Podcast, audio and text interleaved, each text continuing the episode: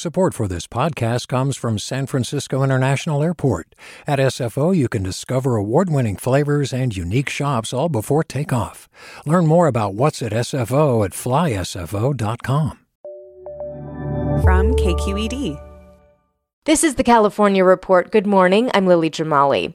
California Secretary of State Alex Padilla is heading to Washington to fill out the Senate term of Vice President elect Kamala Harris. KQED Politics editor Scott Shafer has more on the historic announcement from Governor Gavin Newsom. Like many Latinos in state and local government, Padilla got engaged in politics after the passage of Proposition 187, the 1994 ballot measure which sought to prevent immigrants here illegally from getting public services like health care and education. As the son of parents born in Mexico, Padilla decided it was time to get involved. To hear this message that the state of California is struggling and it's the fault of families like yours and people like your parents. It was offensive, it was insulting, it was enraging. And so, uh, yes, I committed myself to uh, public service uh, after that. Padilla won a seat on the LA City Council when he was just 26, becoming council president before getting elected to the state senate and later winning the job of Secretary of State, where he oversees elections. Now, Padilla will become the first Latino representing California in the U.S. Senate. And to think that in one generation, you know, my family's gone from being the uh, the cooks and the house cleaners to uh, now not just serving as one of the constitutional officers for the state of California, but being a member of the United States Senate. It's uh, it's pretty incredible. But Padilla's appointment disappointed some, like San Francisco Mayor London Breed, who wanted Governor Newsom to replace the only black woman in the U.S. Senate with another African American woman. It's an unfortunate uh, situation as we are trying to move this country forward and making sure that Black lives truly matter and that African Americans have a seat at the table, especially African American women. Late yesterday, Newsom nominated San Diego Assemblywoman Shirley Weber to take Padilla's job. Once confirmed by the state legislature, Weber will become the first black woman to become California's Secretary of State. For the California Report, I'm Scott Shafer. And late yesterday, Mayor London Breed did send out a congratulatory tweet to Padilla, calling his appointment historic. Well, California could soon surpass a grim milestone 2 million recorded cases of COVID 19 since the beginning of the pandemic. KQED science reporter Kevin Stark has more. California's coronavirus curve only seems headed in one direction up. The state broke another record with more than 60,000 newly identified cases on Monday. That's despite most of the state now under the governor's latest regional stay at home order. George Rutherford, a UC San Francisco epidemiologist, says he hopes cases will peak this week. I think it's going to be really important what we see in the next couple of days. If you look at the French experience, this is about when they turn the corner. Cases there declined a few weeks after the government issued a strict lockdown. But Rutherford says California's fate will depend on how much people spread the virus during the holiday. He encouraged Californians to limit their risk. If the surge continues, the state could run out of intensive care beds by the end of the month. For the California Report, I'm Kevin Stark. Support for this podcast comes from Outdoor Supply Hardware, inviting listeners to Osh's big anniversary sale celebration, May 20th through the 26th, featuring daily deals, $15,000 in giveaways, 20% off store wide on Saturday and Sunday, and a lot more. Learn more at OSH.com.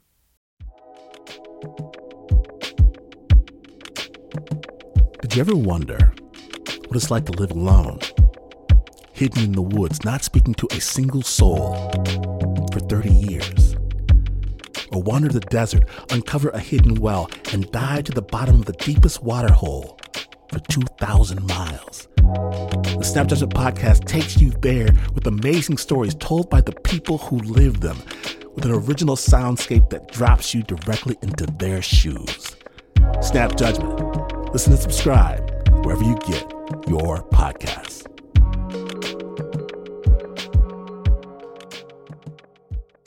In Washington, Congress finally passed another stimulus package this week.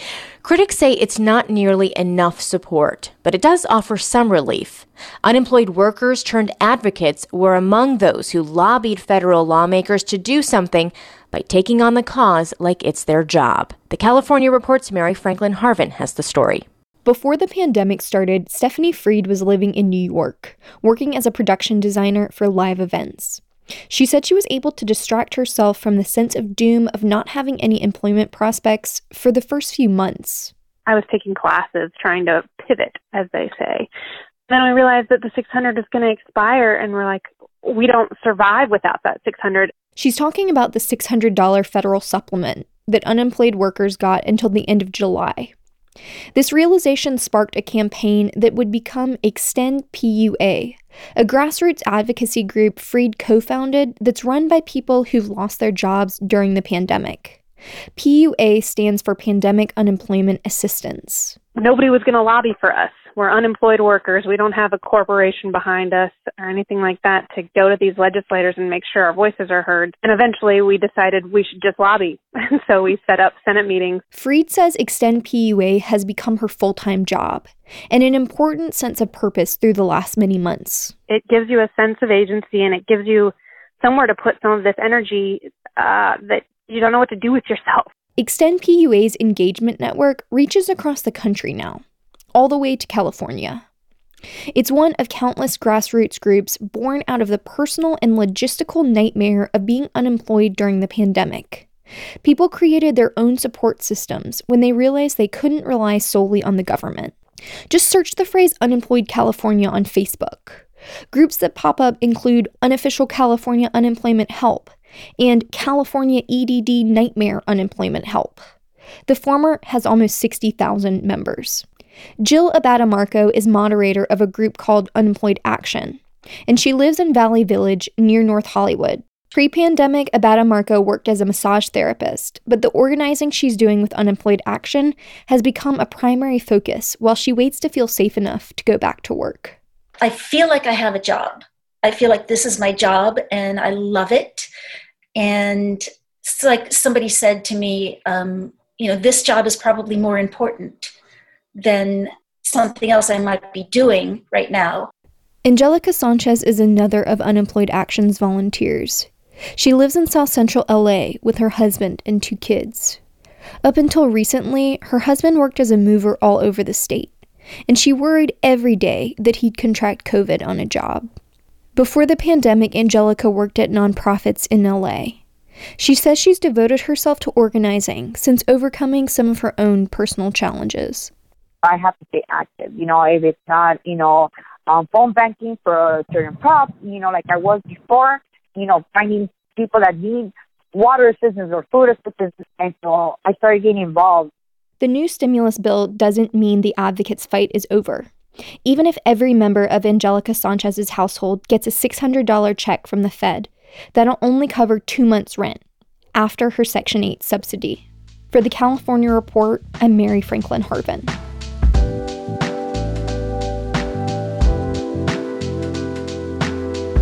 And that is the California Report for this Wednesday. I'm Lily Jamali. Have a great day, everyone.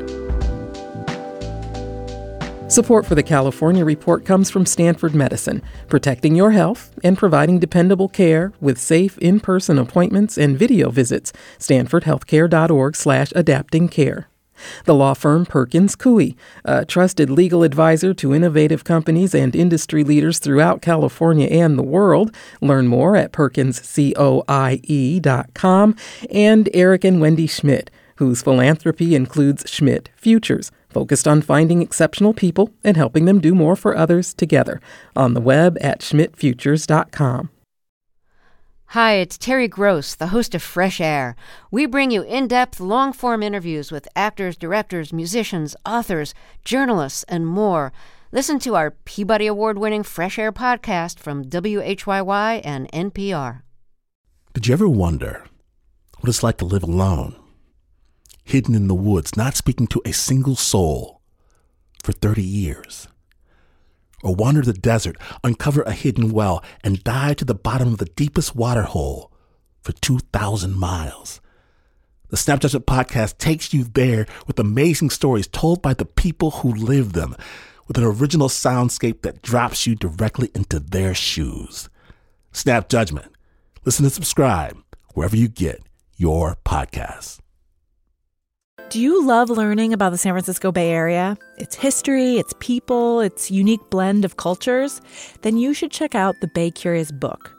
I'm Katrina Schwartz, editor and producer on the Bay Curious podcast, and I'm here to let you know that for the month of May, we've worked out a sweet deal for KQED podcast listeners. Right now, you can get the Bay Curious ebook for $1.99. That's right, $1.99. Just search for Bay Curious wherever you get your ebooks or find a link in our show notes. This offer does expire at the end of the month, though, so you'll want to act on it fast. Happy reading!